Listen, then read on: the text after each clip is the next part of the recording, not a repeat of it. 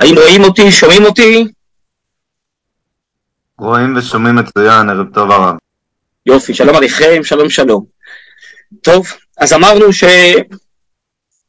שנלמד משהו לקראת יום העצמאות, וננסה גם לדבר על המצב העכשווי, שאנחנו נתונים בו מבחינה לאומית, מבחינת המדינה. אז חשבתי שנחלק את זה לשני חלקים, שבחלק הראשון אני אנסה בעצם ללמוד קצת ולדבר כמה נקודות על המצב, ובחלק השני אתם תשאלו שאלות, לאו דווקא על מה שלמדנו, אלא באמת על מה שאתם רוצים. אם זה על הנושא של יום העצמאות ואם על הנושא של המצב, מי שיש לו לידו ספר אורות, ספר מאמרי הראייה, אז ייתכן שאני אקרא כמה שורות מכאן, כמה שורות מכאן, אז יכול לעזור, ומי שאין לו, אז ננסה לשמוע את הדברים בעל פה, אני אקרא לאט. טוב, אז בואו נתחיל. ברוך השם, אנחנו נמצאים בעידן היסטורי של קיבוץ גלויות, לקראת 75 שנות מדינה,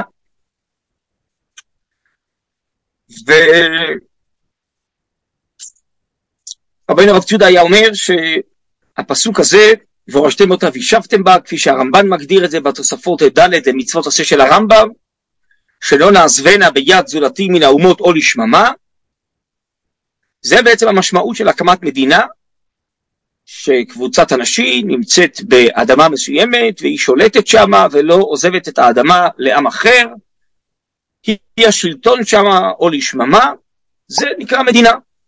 אז בעצם פה כתבה לנו התורה, שאנחנו צריכים לכבוש את ארץ ישראל וליישב אותה. ומוסיף הרמב"ן, שאם הארץ בידי עמים אחרים, אז להילחם, לכבוש אותה, זה מלחמת מצווה. זה לא מלחמת זין עממין, זה נושא אחר, אלא מצווה לכבוש את הארץ, אם יש שם אויבים, עמים שלא רוצים שניכנס לשם, כי הארץ צריכה להיות של עם ישראל. בעצם הרמב"ן לומד את זה מהמלחמה הראשונה, אחרי יציאת מצרים שהייתה מלחמת יהושע, לכבוש דברי הכל מצווה, חובה, יש שם שתי גרסאות במשנה, בגמרא, במסכת סוטה. ואם היינו זוכים, אז מלכות ישראל של דוד ושלמה המלך ובית המקדש הראשון היו לנצח, לא זכינו והיו שני חורבנות. וברוך השם אנחנו שווים בדורות שלנו, שובך לציון ברחמים, לפי חז"ל ביאה שלישית ואחרונה שאין לה הפסק, בעצם בעזרת השם לבניין מלכות ישראל השלמה, ובית המקדש השלישי והנצחי בעזרת השם יתברך במהרה בימינו. ולכן ממילא אנחנו רואים חשיבות גדולה לכל התקופה של הקצב מגולה וקיבוץ גלויות, והשכינה היא בליבות בני ישראל, אומר רבינו אור החיים הקדוש, אז כשאנחנו גולים היא גולה איתנו, וכשאנחנו שווים היא שווה איתנו.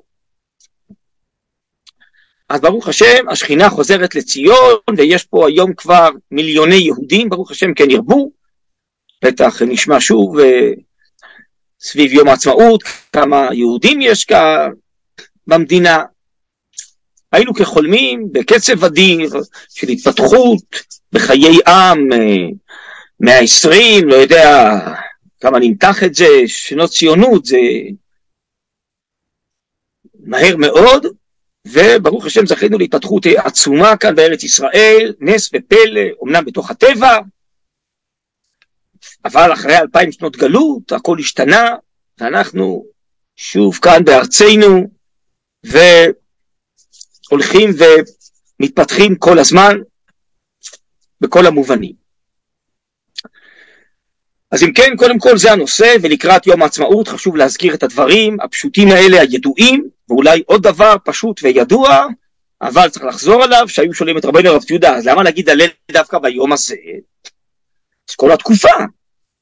לא, היום הדקגרים, משום שהוא היה אומר, יש אומץ מיוחד זה נקרא בגמרא בבא מציעא ק"ו ניסא זוטא, או ברמב"ם במורה נבוכים ב' מ"ב, רוח הקודש מופיעה בצורה של גבורה מיוחדת להצלה הגדולה של קבוצת חסידים או כל העם, ואז הוא היה מדבר על רוח הגבורה המיוחדת שנצנצה בבן גוריון, הכריז על המדינה, למרות כל החששות והפחדים, גם של אנשי מפלגתו, והשם נתן בו עוז להכריז על המדינה, כאשר היה ידוע שתיפתח מלחמה וכל היישוב יהיה בסכנה. אז על האומץ של היום הזה, על הגבורה הזאת, בעצם אנחנו אומרים הלל ביום הזה, כי יש פה נס כזה, כי הופעת גבורה מיוחדת מעבר לגבורה האנושית הרגילה, והגבורה היא לא רק בשדה הקרב, אלא זו גבורה מדינית, שהמשיכה אחרי זה, היה אומר רבן הרב ציודה, זה בשדה הקרב. אז על זה אנחנו אומרים הלל ביום הזה, למרות שזה שייך לכל התקופה. אז ברוך השם, טוב להודות להשם, ולעיתים רבות בעל הנס לא מכיר בניסו, איזה ברכה יש כאן, איזה שפע יש כאן, איזה סייעתא דשמיא יש כאן, לפעמים מרוב קשיים ומחלוקות וכעסים, אנחנו שוכחים שאנחנו טבולים פשוט בסייעתא דשמיא, בשכינה, בניסך שבכל יום עמנו, בשפע של גם פריחה גשמית, וגם פריחה רוחנית של תורה ותשובה ואמונה, וברוך השם טוב להודות להשם, וצריך לא לשכוח את הדבר הזה, ולעורר את זה כל פעם מחדש, לפחות ביום העצמאות, כן, ימים האלה, אם לא כל השנה, שצריך להודות להשם על מה שאנחנו זכינו, כן, דוכתא דמשה ואהרון לא זכו להם, מי הם דזכינא ליה, אומר רבי זירא. אז אנחנו זכינו להיוולד בדורות האלה ולהיוולד כאן, ואנחנו יודעים שלפני זה הייתה שואה והמציאות הייתה אחרת, ו2000 שנה היו אחרות. אז טוב להודות להשם, זה קודם כל הדבר הכי יסודי, הכי פשוט, ולהבין לפני איזה ימים אנו עומדים. אבל בואו ניכנס קצת לתוכיות התהליכים שיש כאן, משום שאפילו בהפטרה שקראנו השבת, הפטרה של ראש חודש, שישעיהו הנביא בפרק האחרון, בישעיהו סמך ו', מדבר, אני אשביר ולא אוליד, דהיינו שהלידה יש לה חבלים וצירים ומשברים, וחז"ל דיברו שהגואל הוא גואל, והוא נגלה ונכסה ונגלה, וגאולתם של ישראל היא כמעה כמעה, ודאי גאולה כזאת שבדרך הטבע, כפי שהכריעו רבותינו. אז כמו שבלידה, ברוך השם, יוצאת נשמה חדשה לעולם, אבל היא יוצאת מתוך כאבים וצרחות ובעיות ועצירות, ואחרי זה שוב פעם זה מתחדש. אז כך היא גאולתם של ישראל, ממש אותו דבר, ולכן בחז"ל זה גם כן נקרא חבלי משיח, כמו חבלי לידה. ואז בואו נדבר רגע אחד על יציאת מצרים עצמה, שירמיהו הנביא קורא לנו כי נער ישראל והרובהו, אומר הרב קוק, זה לידת האומה, נערות האומה, יציאת מצרים, שנולדנו כעם, הנה עם בני ישראל, אומר פרעה. והתחלנו תהליך היסטורי של קבלת תורה וכניסה ארצה, ובכלל אולי בהערת סוגריים אפשר להזכיר, שהתהליך הזה הראשוני, שהוא היה התהליך האלוקי, עם הניסים והנפלאות של יציאת מצרים, עם השכינה, עם הנבואה, עם משה רבינו, בעצם יציאת מצרים נגמרה בהקמת בית ראשון, שזה התכלית שלה. הפסוק במלכים אומר שזה לקח 80 ו-400 שנה. כלומר, עם כל השפע האלוקי, זה לקח כמעט 1,000, 480 שנה. ועליות וירידות, וספר שופטים, ומלך בישראל ישע ישר בעיניו יעשה, ופילגש בגבעה, ועבודה זרה, ואין סוף בעיות. אז כך שמי שרוצה משיח נעו, ורוצה שכל הבעיות ייפתרו עכשיו, והכל כבר יהיה מושלם, אז הוא כנראה לא למד טוב את התנ"ך, או שהוא לא קרא טוב את ההגדה בליל הסדר, והוא לא ראה שגם בהגדה של פסח יש שלבים, וההגדה מוליכה אותה ממצאת מצרים לגאולה העתידה. ולכן, כן, אנחנו נמצאים בתהליכים בתוך עולם הזה, גם הקמת בית שני הייתה מלווה בתהליכים לא פשוטים, וגם עכשיו הקמת בית שלישי וחזרת מלכות ישראל שלנו כיום. אז קודם כל הלידה עצמה היא לא פשוטה בכלל, כל תהליך של לידה, כי זה הערה של נשמה חדשה שצריכים להכיל אותה בכלי העולם הזה המוגבלים, אז לא פשוט לקבל נשמה חדשה עם כל השמחה שבלידה. קל וחומר, אם אנחנו לא רק מסתפקים בלידה, אלא ברוך השם, ומי שיש לו ילדים יודע את זה, שלא מסתפקים בלידה, אלא אנחנו רוצים שהילד, הילדה יגדלו, יהיו בריאים בגופם, בנפשם, בשכלם, ברוחניותם, וזה תהליך, נכון? וזה לא בלחיצת כפתור, ובהתחלה התפתחות גופנית, אחרי זה התפתחות נפשית רגשית, אחרי זה לאט לאט התפתחות שכלית, ורק בסוף התפתחות רוחנית, נכון?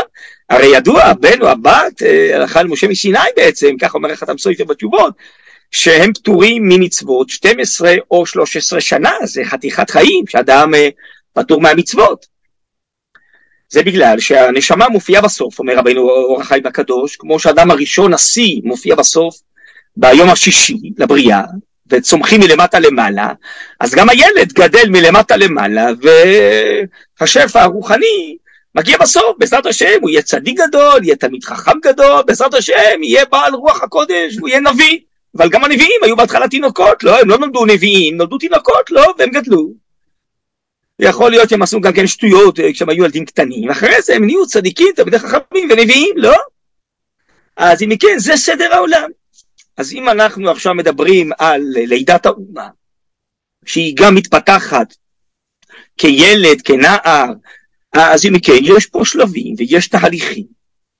ודאי שיש חלוקה לפחות בין התהליך הראשוני הגשמי, כן?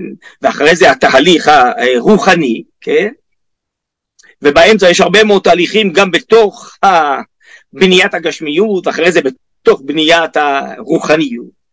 וכמובן תהליכי עם וחברה ומיליוני אנשים, צריך לכנס אותם ביחד ולפתח רגשות לאומיים, ובעזרת השם גם כן יהודיים ואלוקיים, ולפתח תובנות, הכרות והשגות ורוחניות וחזרה בתשובה, עד שבעזרת השם נהיה בסוף ממלכת כהנים וגוי קדוש וקים בהשם, עד שאור חדש על ציון תאיר ונביא אור עצום לנו, ואחרי זה לאנושות, לבריאה, לברואים, לעולמות כולם. אז זה ברור שאנחנו צומחים מלמטה למעלה, אבל זהו התהליך האחרון בעזרת השם, והוא בתוך הטבע, ואנחנו צריכים לצמוח מלמטה למעלה, כדי בסופו של דבר להביא לכל הנבואות שהלכו גויים לאורך ולנגוע אז אורך, ומציון תצא תורה ודבר השם מירושלים, אבל הכל צומח מלמטה למעלה. עכשיו ניקח אולי תקופה אחת מרכזית ידועה, מי שמכיר במציאות, מי שלא מכיר במציאות, אז זה לפחות מספרי הפסיכולוגיה, שיש גיל ההתבגרות של הילד, שכל מה שההורים השקיעו בו וכולי, אחרי זה נעשה פתאום לא כל כך פשוט. והוא מתחיל להיות מתוסבך ומורכב ומתלבט וזה, ובועט ועוזב וחוזר ורצו ושוב ולמטה ולמעלה וכן הלאה, ותהיות והתפזרויות והתכנסויות ודברים מורכבים מאוד. מדוע? אז הרב קוק קורא לזה באיזה מאמר, המעבר בעצם מהאינסטינקט להכרה, שיש שלבים, הוא קורא לזה במאמר, במאמרי אריה, מאמר הראשון, לתקופת המעבר. אז בהתחלה הכל זה חוויה טבעית, אינסטינקטיבית, שזורמת בתוך הילד, אבל כשצריכים להגיע לשלב שההכרה תנהל אותו, ולא הרגש הטבעי, ואין שני מלכים משמשים בכתר אחד, או שאתה מונהג על ידי האינסטינקט, או שאתה מונהג על ידי השכל, אז עלול להיות פער שהאינסטינקט הולך ונחלש, מפנה מקום להנהגת ההכרה, וההכרה עוד לא התבשלה מספיק, ועוד לא תפסה את מקומה, ובין לבין זה נקרא תקופת סיכון, ילד בסיכון, נוער בסיכון, לא כל מיני דברים כאלה, כי בעצם זה משהו כזה בין הארבעים, שזה לא זה ולא זה, ולכן העסק לא פשוט בכלל. וברוך השם, בסוף הטבע, אצל רוב האנשים הבריאים, הטובים, שההכרה באמת מתגברת, מתבשלת, מתוך בחירה חופשית, מתוך עצמיות פנימית, הבן, הבת, בוחרים את דרכם, הרבה פעמים בסוף הם גם בוחרים את מה שהנחילו להם אבותיהם, הוריהם, רבותיהם, בסגנון כמובן שלהם, כן? אבל זה כבר לא בצורה עיוורת אינסטינקטיבית, אלא מתוך ההכרה שהם בחרו בזה מעצמם. לעתים הם בוחרים דרך אחרת, כי יש לאדם בחירה חופשית, אבל בסופו של דבר הבחירה שלהם היא מתוך הכרה כבר, ולא מתוך אינסטינקט. בעצם אותו דבר יש גם בשלבי התפתחות לאומית בכלל, והתפתחות של עם ישראל בפרט. כי אצל עם ישראל זאת יותר מכל עם שיש לו רק ערכים לאומיים. אצלנו גם הלאומיות שלנו היא אלוקית, היא קדושה, היא רוחנית. אז יש לנו לא רק הכרה לאומית, אלא גם הכרה אלוקית שהיא מה שעושה אותנו לאום. אז זה עוד יותר עמוק, עדין, מורכב ומסובך. ואנחנו נמצאים כיום, בשנים האלה, זה כבר אולי כמה עשרות שנים, אבל זה מאוד מאוד מתגבר, וממש הגענו כנראה לאיזה שלב של רתיחה, שאנחנו נמצאים בבירור של ההתבגרות הזאת של העם, שמה שזרם באופן טבעי, והיה פשוט שאנחנו לאום ואומה, ואנחנו מדינה יהודית וכל, כל הדברים האלה בעצם עומדים עכשיו למבחן ההכרה, השאלה, הבחירה מחדש, ואנחנו בשלב כזה שנעבר מאינסטינקט להכרה מבחינה לאומית ציבורית כללית, ויש כמובן דעות שונות ומחלוקות וכו', ואנחנו מאמינים שבסופו של דבר, מה שטבעי לנשמת ישראל הכללית, לניצוץ של נשמת ישראל שנמצא בכל יהודי ויהודייה, זה השייכות הלאומית, אהבת לרעך כמוך, זה אחדות ישראל, זה מסורת וזהות יהודית, זה עוד יותר מזה בעזרת השם תשובה ואמונה וקדושה וטהרה ותורה, שבעזרת השם בסוף, סוף ישראל שכולם יעשו תשובה, היא תהיה ממלכת כהנים וגוי קדוש, כן? משהו אצילי, אלוהי, נשגב, מלא אידיאלים, מלא רוממות, שמתוך כך, בעזרת השם, נחיה ביחד באהבה ומתוך דבקות ושפע של ברכה אלוקית. אבל עוד לא הגענו לשם, ואנחנו נמצאים כנראה בשלב, שהרב קוק היה קורא לו המעבר מתחיית החול לתחיית הקודש, מהכרה של חול להכרה של קודש. ואנחנו נמצאים בשלב כזה שההכרות נחלשות, ולעיתים אפילו מתפוררות. ולצורך זה רציתי לקרוא לכם כמה שורות ממאמר שאני ממליץ לכולם ללמוד, לקרוא. הזמן שלנו כאן קצר ואני רוצה שיהיה זמן לשאלות, אז אני לא רוצה להאריך, אבל אני ממליץ מי שיכול בזמן אחר ללמוד את המאמר שנקרא אחדות ושניות בספר מאמרי הראייה, עמודים 234-235, שהרב מתאר מה שלפי השגתו עלול עשוי להגיע, וייתכן שבעצם זה מה שהגענו אליו ממש בפרק של החודשים האחרונים.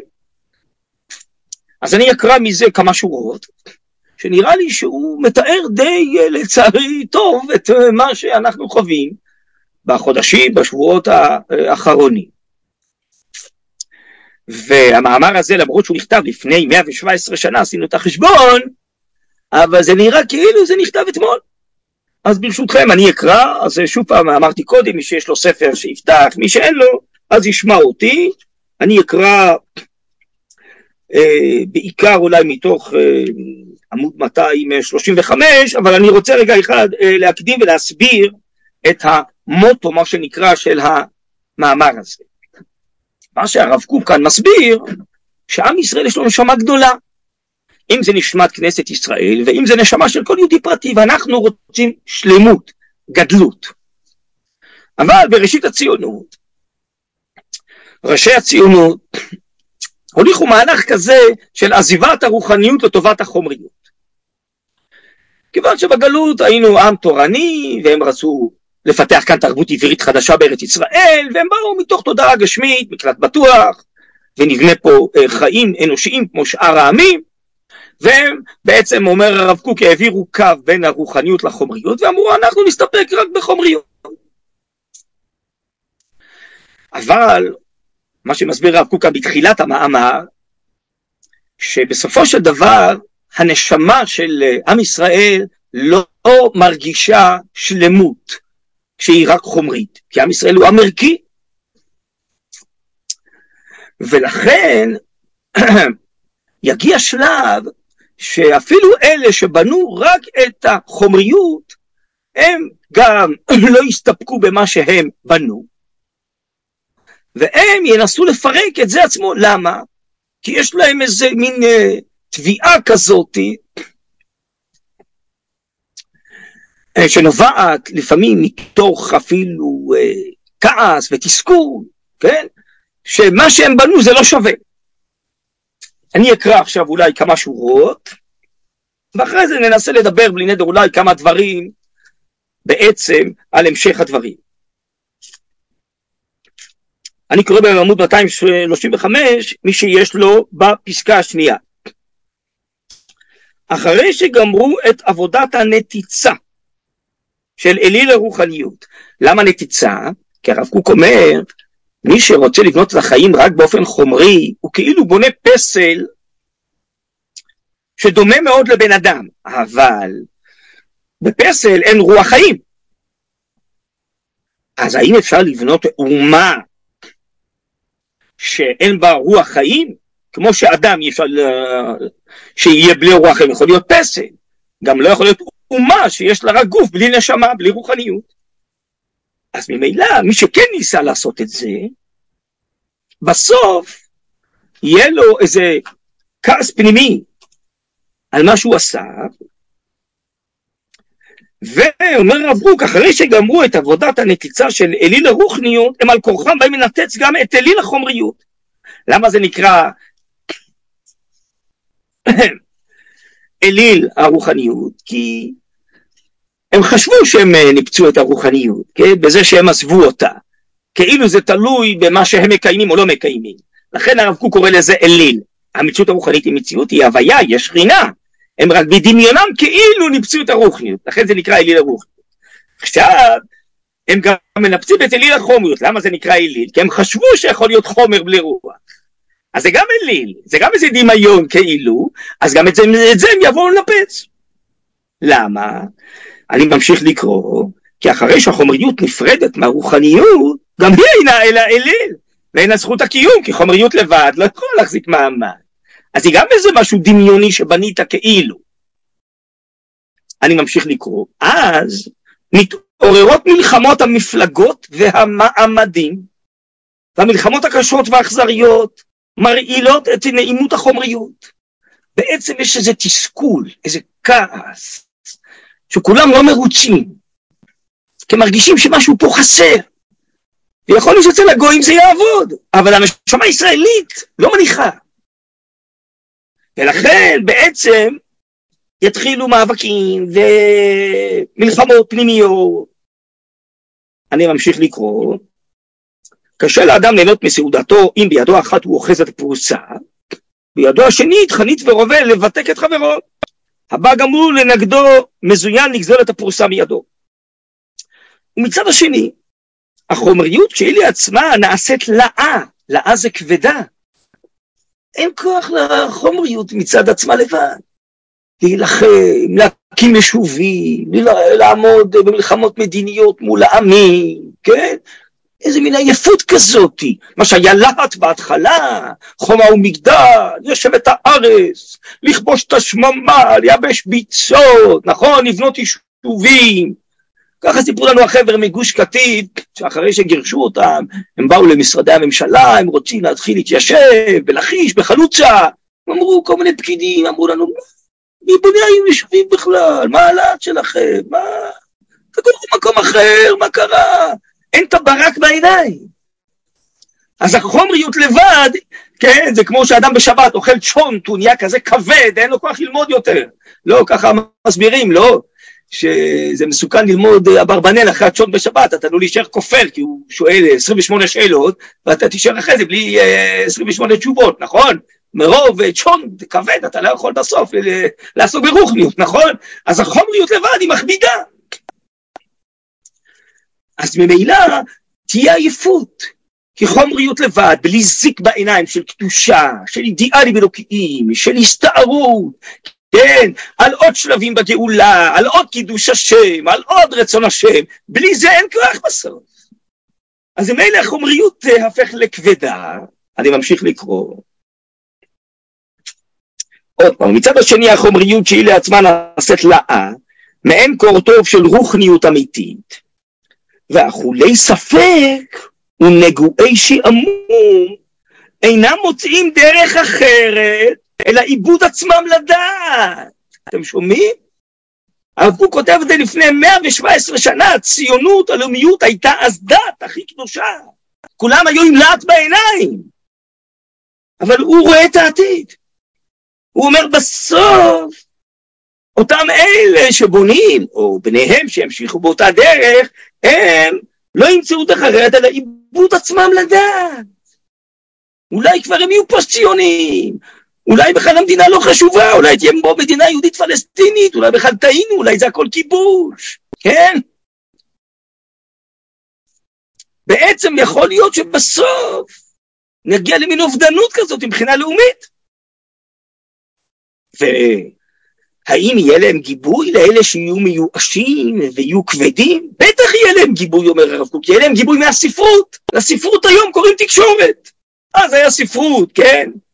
שזה היה, כל מיני שרגונים, כל מיני, אני יודע מה שהיה ספרות של אז, שהיא הוליכה את הציונות. אבל היום זה תקשורת, אז בואו תראו, מה הספרות תעשה? שזה היום מה שהתקשורת עושה. אני קורא, והספרות עוד באה ומוסיפה שמן על המוקד. כמעט מכל שיר ושיר, מכל סיפור וציור, בוקעת ועולה ענקת חלל, הקורעת שמיים מעל, ומפעפעת כארס מתחת עד קצווי שעון. באמת, הספרות אומרת, אתם צודקים. צריך להיות מיואשים בעצם, אין תקווה, וחבל על הזמן, וטעינו, כן, והכל לבטלה, ומתו אנשים סתם במלחמות, ומה לא. החוקרים מבקשים איזה תכלית לחיים, ואינם מוצאים. אין קו של אור להאיר ולחמם את הנפש הרועדת מקור. כן?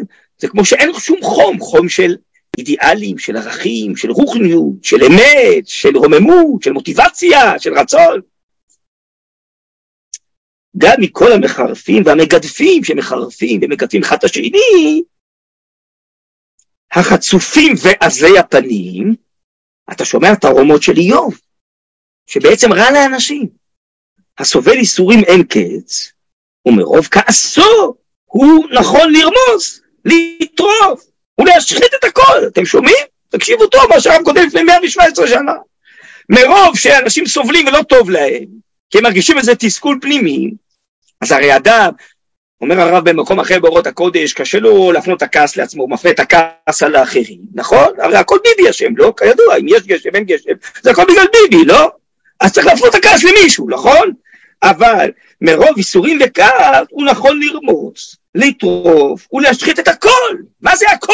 יום השואה, אולי יום הזיכרון, אולי יום העצמאות, נכון? הכל לא שווה כלום. נשרוף את כל המועדון, נכון? את כל העסמים, הכל.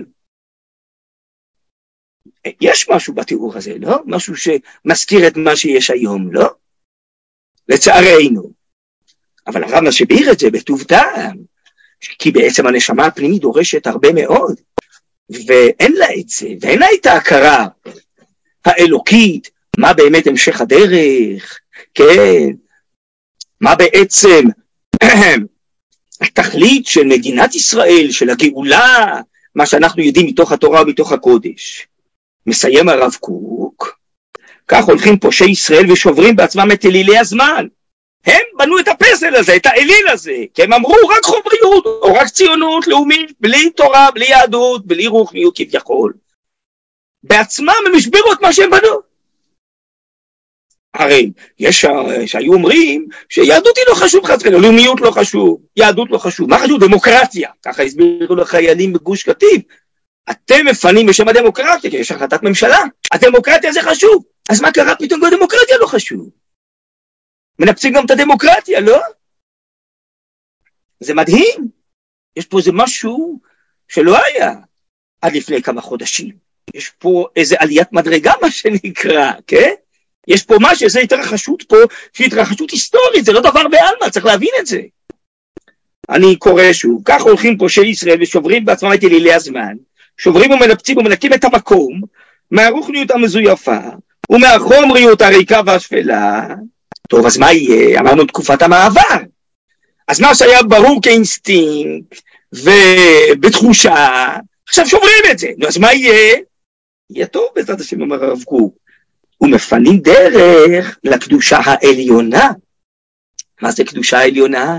קדושה כוללת שתסביר איך הגוף והנשמה עוזרים זה לזה. קדושה עליונה שמצרפת קודש וחול. אף הוא קורא לזה קודש קודשים. קדושה עליונה שמסבירה שאנחנו רוצים תעשייה וכלכלה וצבא ופוליטיקה והכל, אבל הכל מתוך מגמות אלוקיות. כמו שהיה בזמן דוד המלך ושלמה המלך, וזה אפשרי בעם ישראל לאחד את הדברים, שמתוך הנשמה והנבואה והרוחניות והתורה, אז יש גם עושר ואומנות ויופי וכל מה שהיה בזמן שלמה, ויותר מזה בעזרת השם ירו וניסה וגבה מאוד. אז זה ששוברים את הערכים הקודמים, זה מפנה מקום עכשיו לערכים החדשים, כמו שהאינסטינקט נחלש, הוא מפנה מקום להכרה. אז התפיסות הציוניות הראשוניות מפנות מקום לתפיסות של ציונות מתוך קודש.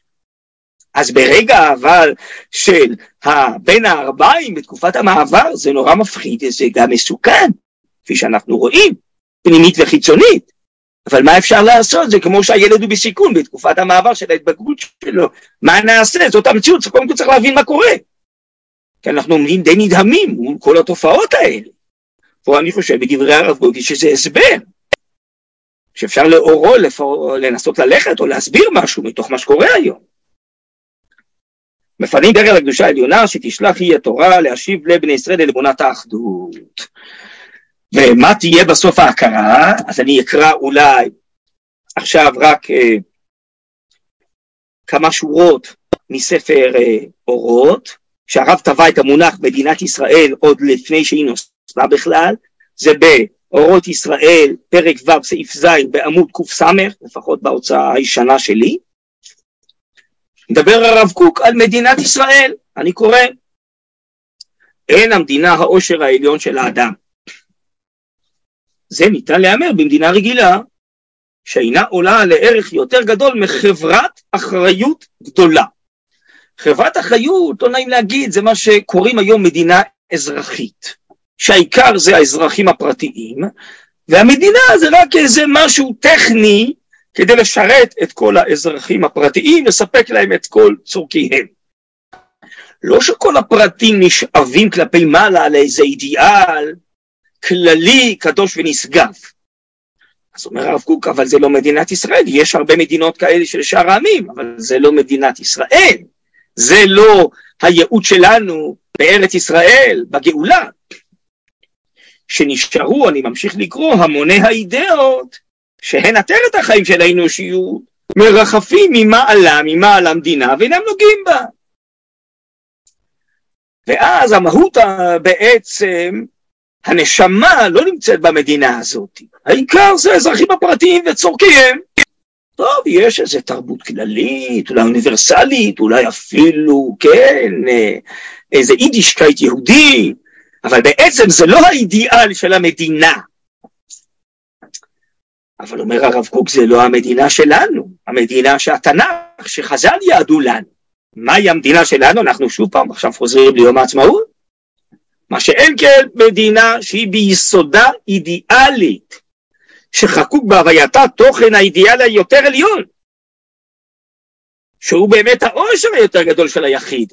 מה זה התוכן? התוכן זה שהשם אחד ושמו אחד.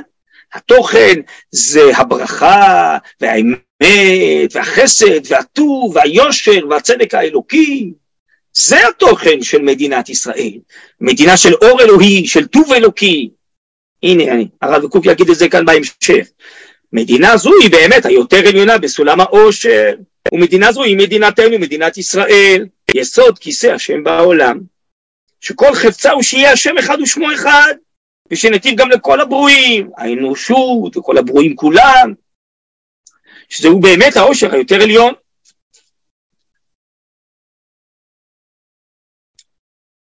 טוב, הרב קוק ממשיך, אני אקצר. אז אם כן, זאת השאיפה שלנו, ואנחנו נמצאים בעצם על סיפה, על פתחה של ההכרה הזאת, היא כמובן עוד לא ברמה הזאת שהרב קוק מדבר כאן, אבל עצם זה שכבר מדברים בשנים האחרונות, והתחדד פה עכשיו העניין של זהות יהודית, מדינה יהודית, זה כבר אומר שזה מדינה שהיא שונה משאר המדינות, שהיא יהודית, כן? ויהדות זה אומר כל מיני ערכים, כל מיני תכנים של מסורת, של אמונה, בעזרת השם, של תשובה ותורה ומצוות, כן? של אידיאלים אלוקיים, של יונקים מהתנ"ך ותורה שבעל פה. אבל השם הקוד, מדינה יהודית, כן? זהות יהודית זה כבר אומר משהו, זה הפתח. להמשיך בעזרת השם הלאה, אז גם כן, בצורה טבעית, מדרגה לדרגה. אז זה בעצם, על הפתח של ההכרה הזאת אנחנו עומדים, אפילו אם בצורה הראשונית, אבל בעזרת השם עוד נטפס ונגיע, ועם ישראל הוא נצחי, והתורה נצחי, והעולם נברא לתכלית הזאת, ושום דבר לא היה שום ריקה. גם אם כמו בתהליכי לידה שיש שיקובים ויש עצירות, אז יכול להיות שגם פה יש שיקובים ועצירות ומאבקים וברורים, אבל בעזרת השם בסוף אנחנו נגיע לזה, כי בשביל זה נבראנו, בשביל זה יצאנו מצרים, בשביל זה נברא העולם. אבל אולי עוד כמה נקודות אחרונות ממה שקורה ממש בשטח היום, בזה אני אעצור את דבריי, ואז אני אשמח שתכוונו אותי על ידי שאלות, אם אני אדע לנו. וזה שלכאורה המאבק התחיל מתוך הנושא של הרפורמה המשפטית, אבל זה הולך ומתברר בעצם לכולם, משמאל ומימין, שזה לא הנושא הרפורמה המשפטית, אלא באמת הזהות היהודית.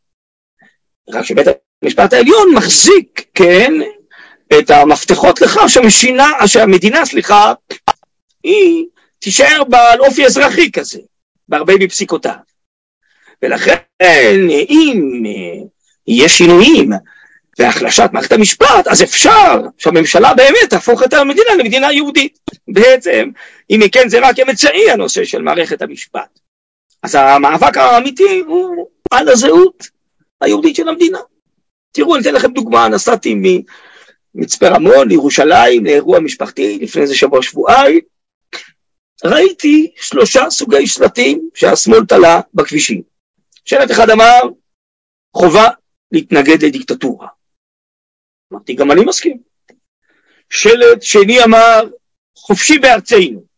אמרתי, גם אני מסכים. אבל בא השלט השלישי והכריע ביניהם. איך אומרים? כל התורה כולה על שלט אחד. מה השלט אמר? חובה להתנגד לגזענות יהודית. אז הבנתי שאם תהיה מדינה יהודית, היא תהיה מדינה גזענית. אז הבנתי גם למפרע את שני השלטים הראשונים. שחופשי בארצנו זה חופשי מיהדות. חופשי מערכים, לאומיות, משפחה, חופשי.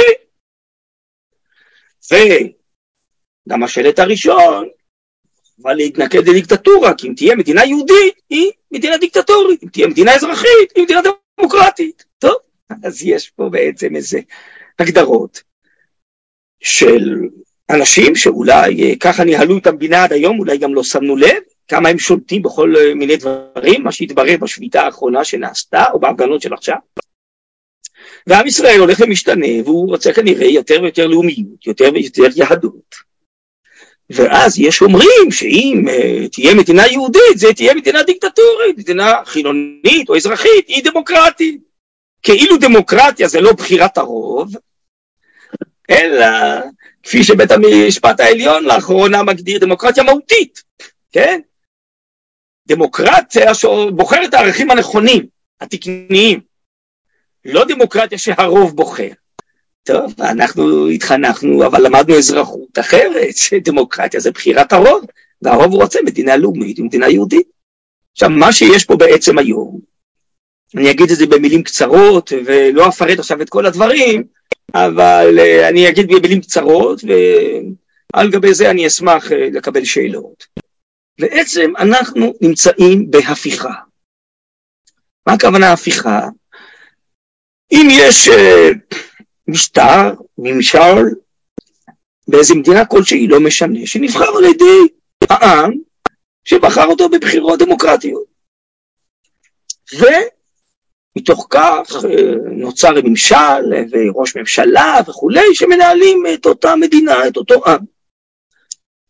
ובאים איזה גנרלים, אנשי הצבא עם הצבא, ותופסים את בית הממשל, תופסים את התקשורת, ובעצם לא נותנים לממשלה למשול.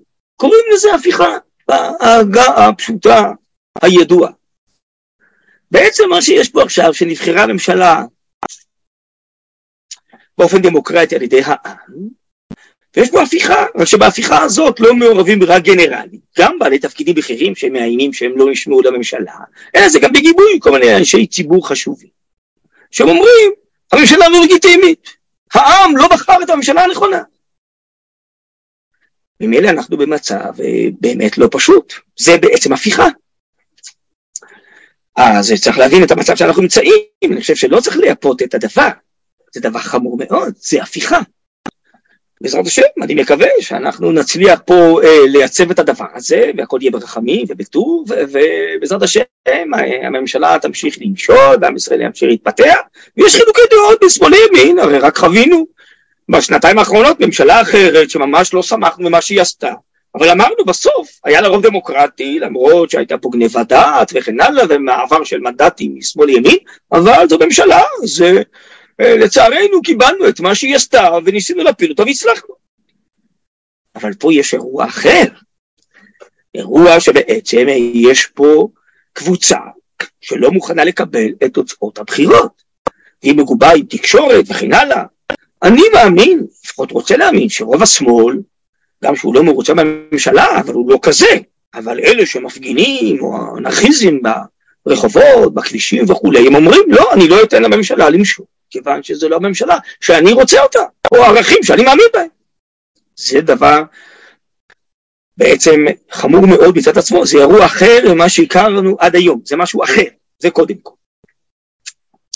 דבר שני, אני רוצה לציין, שבניגוד למה שחושבים, שזה רק ענייני דעות, יש פה איזה דרך, חמורה ומסוכנת מאוד, דרך של קריאת העם, של סרבנות, של שריפת כבישים, גדרות, נשיכת שוטרים, כל מיני דברים, איום בשפיכות דמים, ברור שהדברים לא לגיטימיים, זה בעצם דרך של פשיעה, של פשע, שהיא כנראה שאנשים שאומרים לעצמם, זה מותר בשביל המטרה הקדושה שלנו, אז כל האמצעים כשרים, לא, לא כל האמצעים כשרים, ודאי לא לפגוע ביום השואה, ביום הזיכרון, לא כל האמצעים כשרים, יש פה כאן דרך חמורה מאוד, זה שני דברים, א', הגדרת המציאות כהפיכה, ב', הדרך הזאת, שבעצם היא בצורה דרסטית, לא חוקית, כן, בצורה אלימה, אנרכיסטית, שלא נפגשנו איתה עד היום.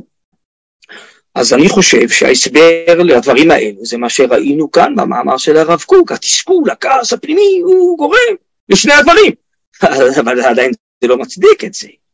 האירוע הוא חמור מצד עצמו, ואני מקווה בעזרת השם, שבתבונה ובגבורה ובאומץ ובסייעת הדשמה, אני יודע להתגבר על כל זה ולהמשיך, ודאי שבסופו של דבר נמשיך, כי עם ישראל צריך להמשיך, אבל עדיין צריך להבין שיש פה שני עניינים חמורים מאוד, שלא היו בעצם עד היום בעוצמות וברמה הזאת. אז רק אולי נקודה אחרונה לסיום. אז זה שרוצים לעשות שיחות בתוך עם ישראל, ולהגביר ודאי אהבת ישראל לכולם, גם למי שטועה, צריך בימים האלה ללמוד על אהבת ישראל, ועל סגולת ישראל ולהגביר, בתוכנו קודם כל פנימה, גם לאנשים שהם טועים. וגם לעשות שיחות אולי עם אנשי שמאל, שהם לא כאלה אנרכיסטים, אבל הם חושבים אחרת, וזו אולי הזדמנות לבירורים ולשיחות, בתנאי שבאמת רוצים לשמוע אחד את השני, לא רק לצעוק אחד על השני, זה ודאי. אבל אני אישית נגד שיחות עם הטייסים שמסרבים, או אנשים שאומרים, אתה לא אח שלי אם לא תעשה מה שאני רוצה. אני נגד זה. כי מי שהולך בדרך הזאת, הוא הולך בדרך של הפיכה ופשיעה, ואיתו אני חושב שלא צריך לדבר, קודם כל שיעשה תשובה ויבקש סליחה. אחרי זה נשב לדבר. עם רוב עם ישראל, שאולי הוא שמאל, ויש לו דעות, אני לא רואה שרוב השמאל מפגין בכבישים וברחובות. אני מקווה שזה רק מיעוט. אז עם רוב השמאל שיש לו דעות אחרות, ודאי צריך לדבר, ולרוב צריך את כולם. אבל לדבר ולעשות שיחות, זה עם אנשים שבאמת אפשר לדבר, ולשמוע אחד את השני, ולהקשיב אחד לשני, כן, גם בתוך חילוקי הדעות. אבל אני חושב שמי שמתנהג בצורה הזאת, או של הפיכה, או של פשיעה וקריאת העם, שלא צריך לדבר איתו. זו דעתי. לא כולם חושבים כמוני. אני חושב שזו דעתי. קודם כל שיבקשו סליחה מאיתנו על מה שהם עשו, ועל הפגיעה, ועל הפגיעה במה שנקרא אחדות וסולידריות וכל מיני דברים, כל מיני ערכים חשובים לכולנו שהם באמת פגעו בהם. ואחרי זה אפשר יהיה גם איתם לשבת בעזרת השם לדבר, גם הם יתפכחו בסוף. אני בכלל חושב שיש לא מעט אנשים בשנים האחרונות שעוברים מהשמאל לימין, כי הם מתפכחים, כי הם רואים שהדרך הזאת של השמאל בעצם לא מביאה לשום דבר, רק לחורבן. מה שמאשימים אותנו בחורבן, בית המקדש השישי בעצם, הרי זה בעצם מה שהם עושים, זה ברור שזה עניין של הפוסל במומו פוסל, ואני מניח שגם בעקבות מה שאנחנו חווים בחודשים, בשבועות האחרונים, יהיה עוד התפכחות, הרב קוק קורא לזה באגרות, כמי שמונה מעות ומגלה שהוא טעה בחשבון. כך תהיה התשובה מהכרה שכלית, אומר הרב, שאנשים יחשבנו את הערכים מחדש, קוראים לזה היום לחשבן מסלול מחדש, ויגיעו למסקנה שהם טעו בדרך שלהם. אבל זה גם יהיה תהליך, זה גם לא ביום אחד, לא בלחיצת כפתור, אני מניח שהתהליך הזה ילך ויגבר, גם במובן הלאומי של שמאל וימין, וגם במובן הדתי, היהודי, שיהיה התעוררות גדולה מאוד לשיעורים, ללימוד, לתשובה, בעקבות מה שקורה עכשיו.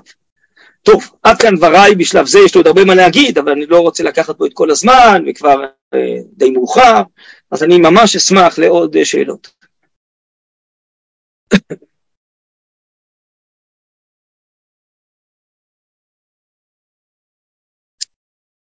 אתה הראשון שישאל, נחשון בן עמידב, אחרי זה יותר קל.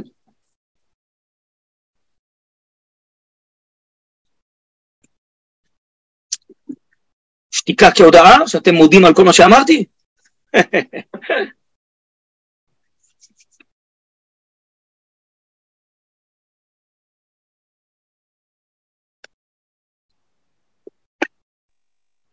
הרב, יש לי שאלה. כן, מי זה? מי מדבר? יונתן בנימיני. שואלים עליכם. כן. אז רציתי לשאול, האם כדאי להציף את הנושא בפני מי שמוכן לשמוע, או שאפשר לדבר אותו כמו שאתה אומר, או שאם אפשר לדבר דברים אחרים, למשל בבית כנסת, במנחה לערבית, להגיד הלכות או דברים אחרים, זה עדיף או שכדאי כן להציף את הדברים? תראה, אני חושב שבבית כנסת ודאי, אם אתה שואל על זה, צריך להגיד דברי תורה. זה לא חייב להיות רק הלכות, זה יכול להיות גם אגדות. נדבר על יום העצמאות, למשל, כמו שאני פתחתי. ולהסביר שבעצם יש פה נס של עזר אלוקי, ויש פה גבורה שהיא נס, ולדבר גם דברי אמונה ותורה שקשורים לתהליך הגאולה, ליום הזה. אבל לא חושב שצריך את הדיונים האלה לגבי האירועים שקורים להכניס לתוך בתי כנסת, כן? זה שאלה ספציפית לגבי בית כנסת, כנסת צריך להיות בו דברי תורה. אז אם זה הלכות, אם זה אגדות וכולי, ואם אתה עוסק עכשיו בימים האלה, הדברים שקשורים לימים האלה. וצריך לדבר, אדרבה, אולי דווקא לדבר על אהבת ישראל, על שמירת הלשון, על כל מיני דברים שהם גם מתוך התורה, שקשורים לימים האלה. אבל אם אנחנו מדברים על מחוץ לבית כנסת, אז אם יש אנשים שבאמת גם כן כואבים עכשיו, מה שהיה שהפריעו בתל אביב לחבר הליכוד,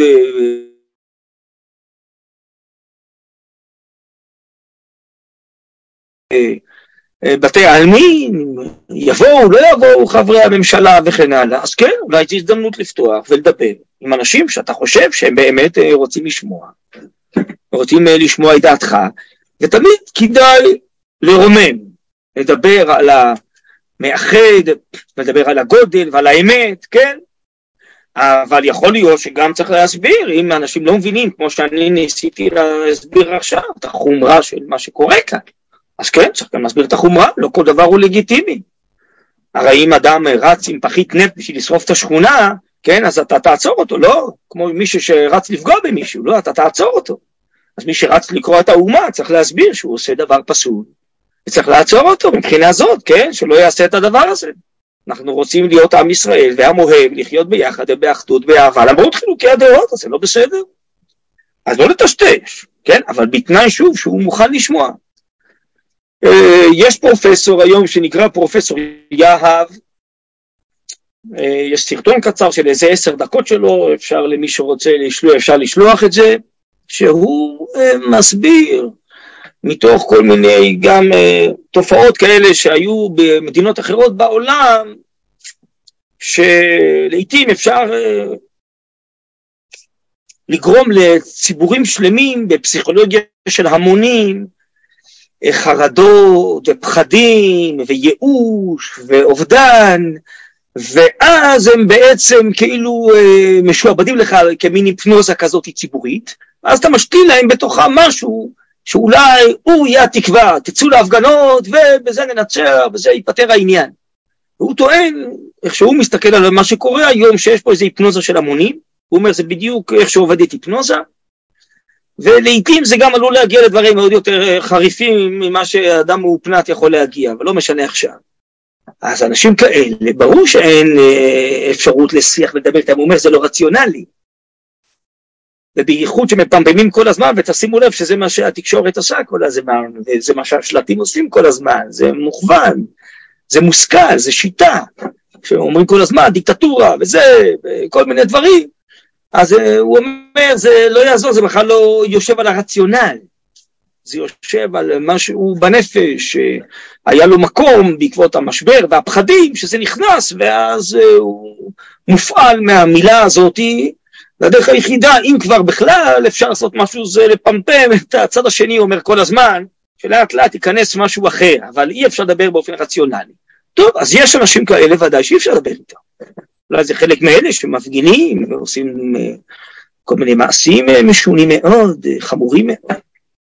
אבל עם רוב העם אני מאמין, מקווה, שאני צודק, שאפשר כן לדבר, ויש דעות, ויש מה להגיד, ויש כאבים, ורוב העם בטח לא מרוצה ממה שקורה עכשיו, סך הכל אנשים טובים, רוצים אחדות, רוצים אהבת ישראל, רוצים להיות ביחד, ביום הזיכרון, ביום העצמאות, וכל מיני דברים, למרות חילוקי הדעות, אז עם אנשים כאלה, אני חושב, חשוב לדבר, כן? בסדר? כן, תודה. רגע ברב, יש לי שאלה?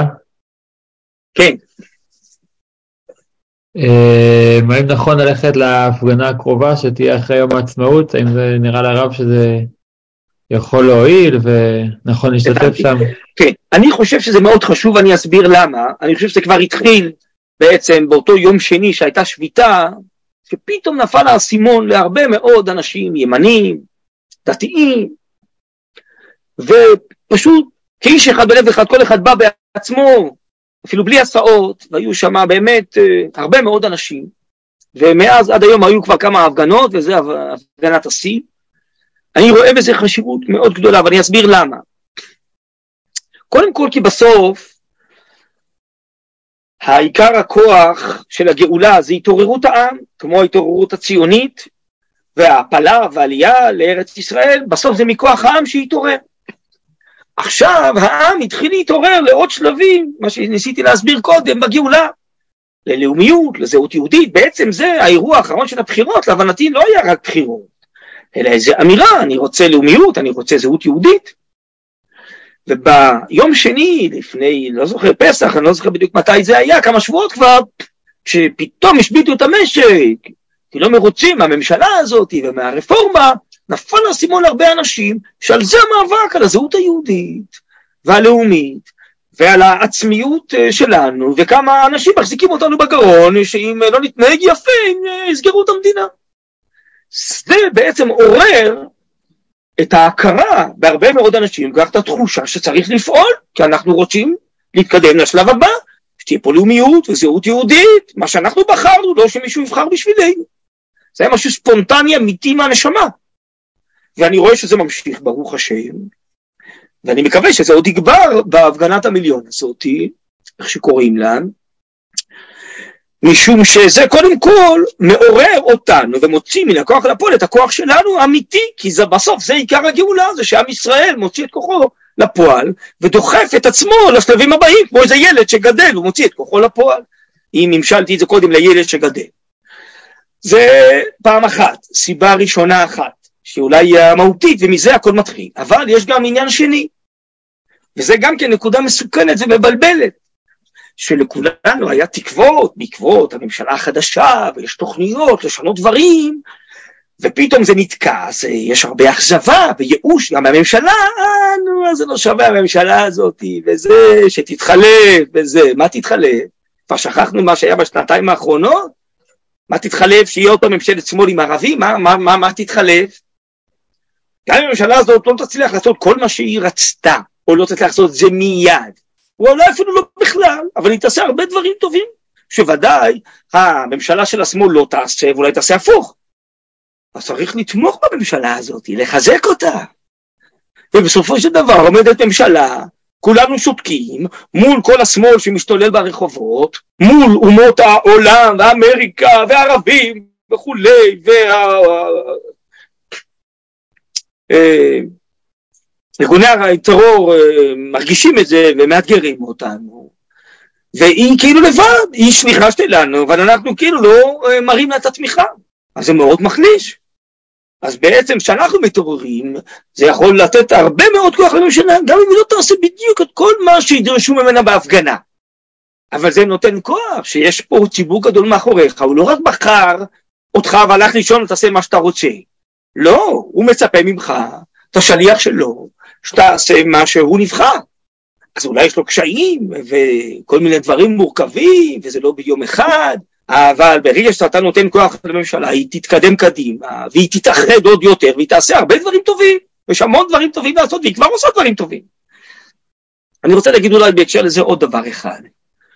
זה להערכתי, יכול להיות שחלק מהשמאל וחלק מהאישי הציבור, שכל כך מדברים עכשיו בגאון, וזה, ונגד הממשלה, יכול להיות שהם לא מבינים. שמכיוון שנפלה התודעה הזאת בציבור בכללותו, שבעצם יש איזה אנשים עם איזה אג'נדות שהם מחזיקים את כל המדינה בגרון. כשהבנו את זה, זהו, זה כבר השלב הראשון של השחרור, של החירות. כיוון שהבנו שיש פה בעצם באופן חמור מאוד, באופן לא דמוקרטי, מחזיקים אותנו, אז אנחנו נדאג לזה בלי נדר, שזה ישתנה. שבסוף יהיה מדינה דמוקרטית אמיתית שהרוב יחליט, ואם הוא יחליט שהוא רוצה דברים מסוימים, זה מה שיהיה.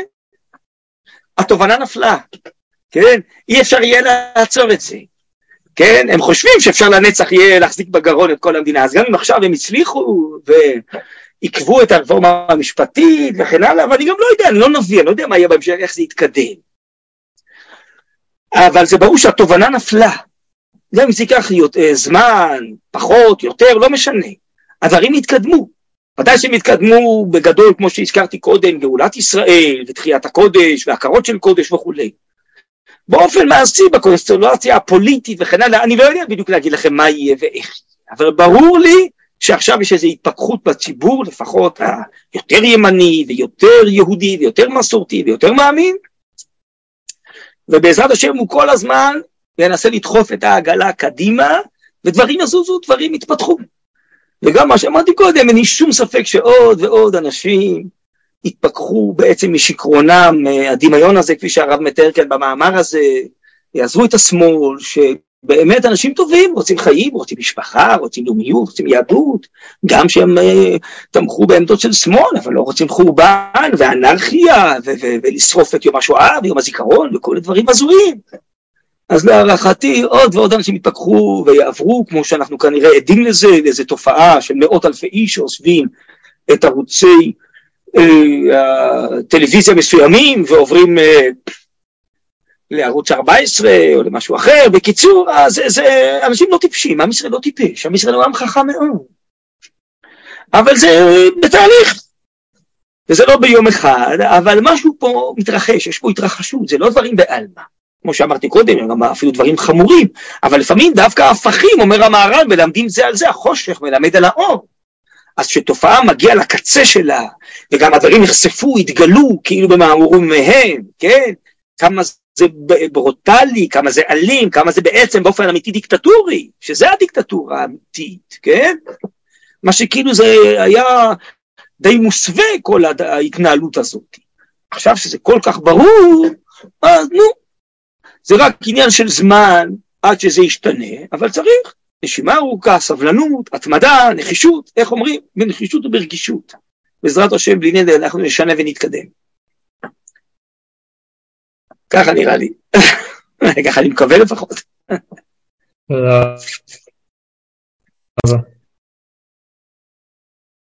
טוב, תראו, הדברים מסובכים. אולי אני אסיים בכמה דוגמאות היסטוריות שיכולות גם כן, אני חושב, עוד לתת תקווה וככה אופטימיות לעתיד. תראו, עמדנו בתקופה היסטורית של השואה, שנחרבה, כל יהדות אירופה, והיה נראה שם המשרפות שהכל נגמר, והנה מתוך זה צמחה מדינת ישראל, באופן פלאי. עמדנו לפני הכרזת המדינה בתש"ח, כל מדינות ערב אחרי הכרזת המדינה, פתחו במלחמה, היה סכנה נוראית, ברוך השם, ניצחנו והתקדמנו. היה 3 שבועות של המתנה לפני מלחמת 6 הימים, נאצר סגר את מצרי טיראן, היה פחד נוראי, היה בדיחות כאלה שחורות, מי שיוצא האחרון שיסגור את האור, בסוף היה נס גדול ופריצה עצומה של מלחמת 6 הימים, וכבשנו חבלי ארץ וירושלים, ורוממות עצומה, נכון? של מלחמת 6 הימים. היה מצב קשה מאוד, מאתגר מאוד, ערב מלחמת יום הכיפורים, מלחמת יום הכיפורים, כל העבדות וההרוגים והפצועים, דיממנו, ובסופו של דבר אחרי זה התחיל מהלך גדול של התיישבות, של גוש אמונים, של התיישבות בכל מיני חלקי ארץ ישראל. אז עם ישראל הוא עם נצחי, הוא עם שלפעמים דווקא מתוך המשברים, תוך הלחץ, כמו שהרב אומר, הלחץ שמצרים לוחצים אתכם זה כמי שדורך קפיץ, שבסוף מרוב זה שלחצת אותו, אז הוא קופץ גבוה. אז אנחנו עם כוחות אלוקיים נצחיים, שלפעמים דווקא משברים, מעוררים כוחות עצומים, ומביאים בדיוק את ההפך. אז יש להניח שגם מתוך המשבר הגדול הזה שאנחנו נמצאים בו כיום, יצאו ברורים, הכרות, חדשות, ותעופה גדולה, כן? ושינויים גדולים לעתיד. אבל זה יהיה כנראה אולי יותר ארוך, מה שהיינו רוצים, מה שקיווינו, מה שציפינו, כן? אבל בעזרת השם, יכול להיות מאוד שאנחנו באמת נעלה שלב, להכרות חדשות הרבה יותר עמוקות בציונות, כן? בהוויה שלנו, מאשר חלק מההכרות הקודמות שמאוד נחלשו כבר ולא יכולות להמשיך, למשוך את העגלה קדימה. אז דווקא המשבר הזה, בעזרת השם, עתיד להוליד אור גדול, הכרות חדשות וכוחות חדשים, ויש בו ברוך השם נשמות גדולות מאוד של אנשים, בדורות האלה, ובנים, בנות, נולדים, כוחות עצומים, בעזרת השם, כל הכוחות האלה התרכזו בסופו של דבר, לבנות את העם, את הארץ, את המדינה, ובעזרת השם גם לבנות את התורה, והרוחניות ואת התשובה, בעזרת השם, עד שאור חדש על ציון יאיר. טוב, רבו ישראל, נראה לי שאולי אנחנו נעצור בזה, וניסינו קצת לגעת, גם ביום עצמאות וגם במציאות שלנו כיום, יש כמובן עוד הרבה עניינים והרבה זוויות, גם למציאות עצמה, אבל זו הערה באלף, בעין, לגבי מה שקורה, לגבי המציאות, ואיתך פירוש אז ילגמור, כל אחד ינסה קצת לחשוב בעצמו, ולאבד את הדברים, ולחשוב מחשבות, מה כל אחד מאיתנו יכול לעשות, לטובת עם ישראל, כן, לטובת המדינה, לטובת קידוש השם, ואני חוזר לזה, שהכי חשוב ודאי בימים האלה, זה גם ללמוד על הדברים, וגם להוסיף הרבה אהבת ישראל, הרב אומר ספר אורות, שזה לא רק אהבת ישראל, זה בלב ובאופן רגשי, ללמוד על זה, דווקא בימים שרמיסת קודש הרב אומר, אז צריך להגביר, ללמוד על הסגולה ועל הנשמה, אז אפשר אולי, על המשקל זה, דווקא בימים של רמיסת לאומיות, או מה, צריך ללמוד מחדש מהי הלאומיות שלנו, ולחשוף את המעמקים הקדושים, האלוקים האמיתיים שלה, ולהגביר כוחות בעצמנו, וצריך להחזיר לעם ישראל את הברק בעיניים, כי הנשמות הן גדולות, והברק קצת נחלש בעקבות תקופת המעבר הזאת שדיברנו קודם, בעזרת השם הברק יחזור, אבל מתוך קודש, תוך אידיאלים עמוקים מאוד, גדולים מאוד, בעזרת השם, אנחנו עוד נראה הרבה הרבה דברים גדולים, לעם ישראל, לארץ ישראל, בעזרת השם, למדינת ישראל. יופי חבר'ה, יישר כוח, יהיה בשורות טובות, ושיהיה יום זיכרון, אני מקווה שרגוע, ויום עצמאות שמח, ונזכה רק לדברים טובים. אמן, תודה רבה הרב. בשמחה רבה. תודה רבה. בשמחה רבה. תודה רבה הרב. לילה טוב. שלום חבר'ה, שלום שלום.